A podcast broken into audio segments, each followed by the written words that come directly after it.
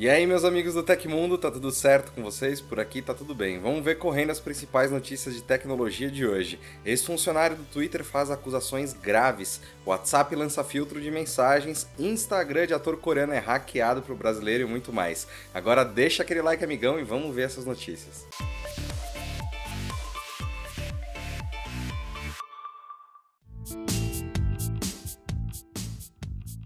E o euro perdeu a paridade com o dólar pela primeira vez desde 15 de julho de 2002. Surpreendente, a marca decepciona a expectativa de que a economia europeia poderia se recuperar mais rapidamente com as etapas finais da pandemia da Covid-19, melhora atrasada pelo ainda atual conflito entre a Rússia e a Ucrânia. Esclarecendo, o conceito de paridade cambial pode ser definido como a relação do poder de compra entre as duas moedas, ou seja, um euro equivaler a um dólar quando em equilíbrio. Nos últimos anos, a moeda oficial da União Europeia possuía uma nítida dominância sobre a moeda norte-americana, chegando a valer quase 40% mais. Mais do que apenas uma marca, o piso de negociação dos 1 dólar representa uma espécie de barreira psicológica para o mercado financeiro, conforme denota a agência Associated Press. Essa proteção invisível chegou a ser desafiada repetidas vezes nos últimos dois anos, resistindo bem junto das diversas medidas paliativas da zona do euro, mas não sem se enfraquecer.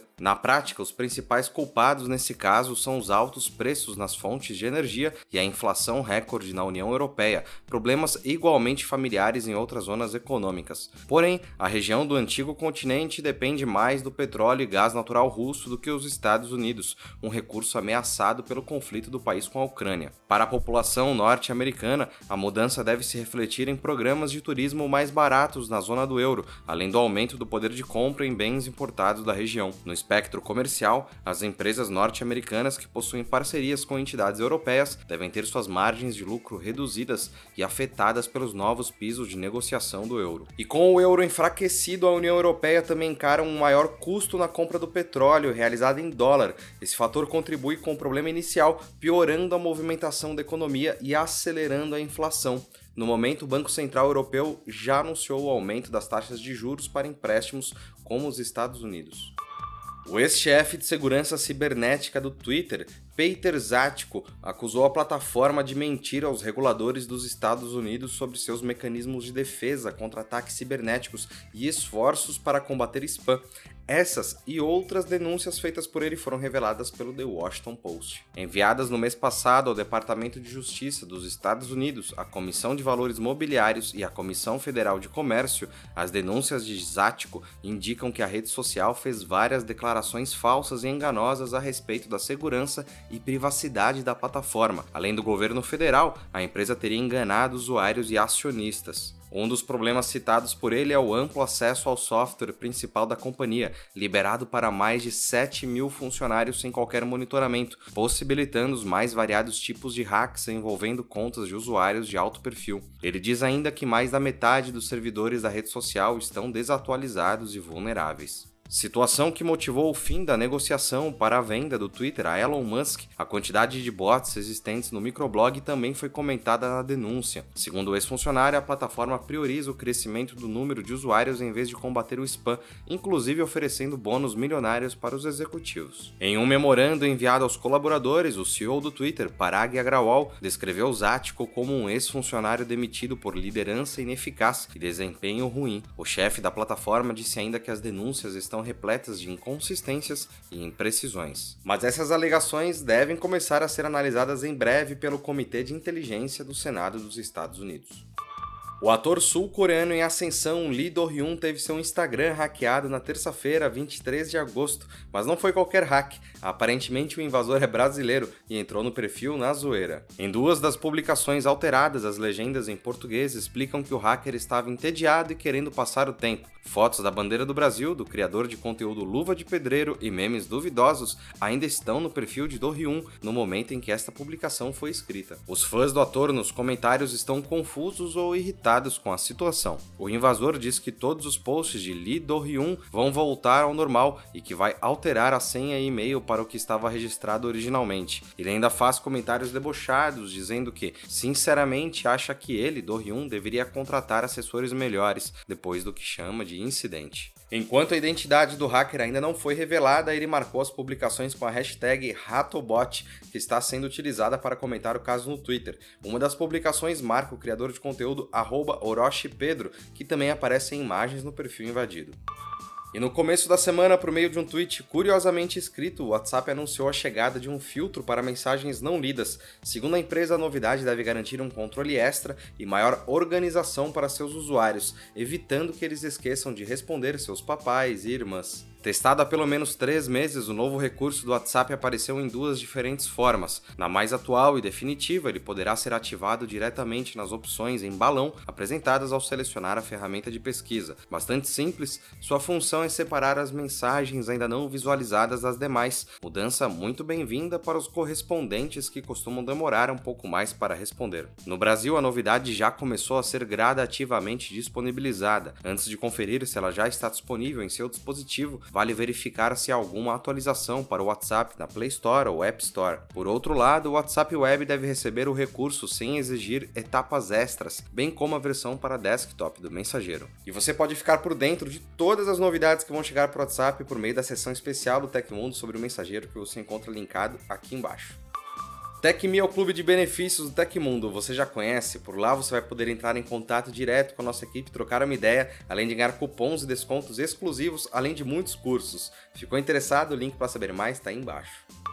Pesquisado desde 2012 na área paleontológica La Buitreira, na província de Rio Negro, lá na Argentina, um novo dinossauro blindado foi descoberto e considerado membro de uma antiga linhagem de tireóforos basais que sobreviveu até o Cretáceo Superior na América do Sul. Embora com a armadura óssea característica dos gigantescos estegossauros e anquilossauros, a nova espécie é bem menor que seus primos do hemisfério norte. Com 4 a 7 kg de peso e 1,5 metro e meio de comprimento, o Jaque Arquipil caniucura era um pequeno dinossauro herbívoro e bípede, com braços curtos e diversas fiadas de ossos dérmicos exteriores ao corpo. Essa resistente armadura protegia o pescoço, dorso e cauda do animal e pode tê-lo defendido dos vorazes predadores da época. Em comunicado à imprensa, o paleontólogo e coautor do estudo, Sebastian Apesteguia, destaca que a característica mais marcante deste animal é a crista na parte inferior da mandíbula, desconhecida de todos os outros tireóforos e que é o que dá nome à espécie. De acordo com o estudo, o baixo peso e o corpo ereto faziam do jacapil um animal extremamente ágil. Protegido dos predadores pela sua armadura, o dinossauro era herbívoro e provavelmente usava o seu bico curto, porém forte, para mastigar a vegetação lenhosa e resistente da região. A animação em CGI ilustra como o pequeno tireóforo explorava a paisagem árida da Patagônia no Cretáceo. Um dos participantes da equipe, Facundo Righetti, que fazia uma tese sobre dinossauros blindados, reconheceu o fóssil como material de seu interesse e continuou coletando ossos. Em 2020, ele terminou de reconstituir a estrutura da espécie e se tornou o primeiro autor do estudo atual, que foi publicado neste mês na revista Scientific Reports.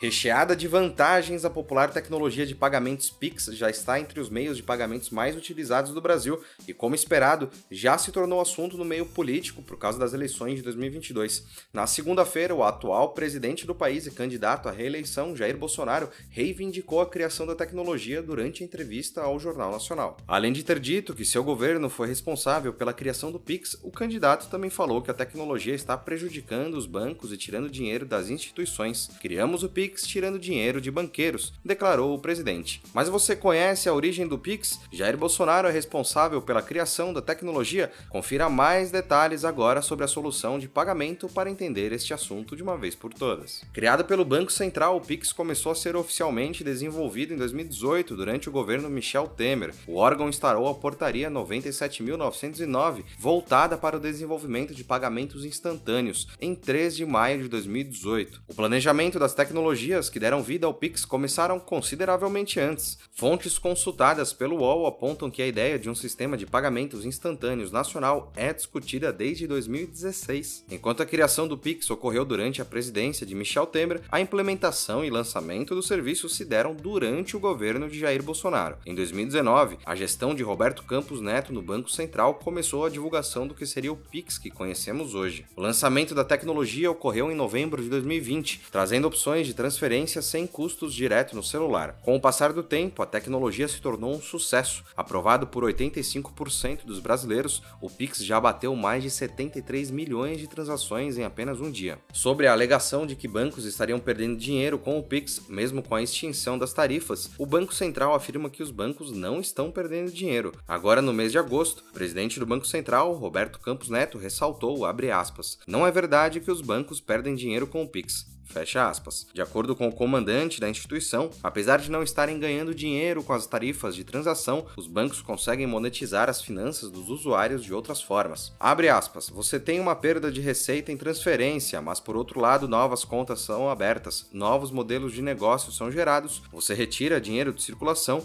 que é um custo enorme para o banco, você aumenta a transação, então o transacional aumenta. Fecha aspas, explicou Campos Neto. Então, além de retirar o dinheiro em papel de circulação, o lançamento do Pix também garantiu a criação de mais contas e movimentação de dinheiro em aplicativos de banco, permitindo que as instituições ofereçam mais serviços aos usuários. Após um ano de lançamento, o Pix já contava com mais de 112 milhões de pessoas cadastradas. Ficou com alguma dúvida? Escreve aqui embaixo que a gente tenta te responder.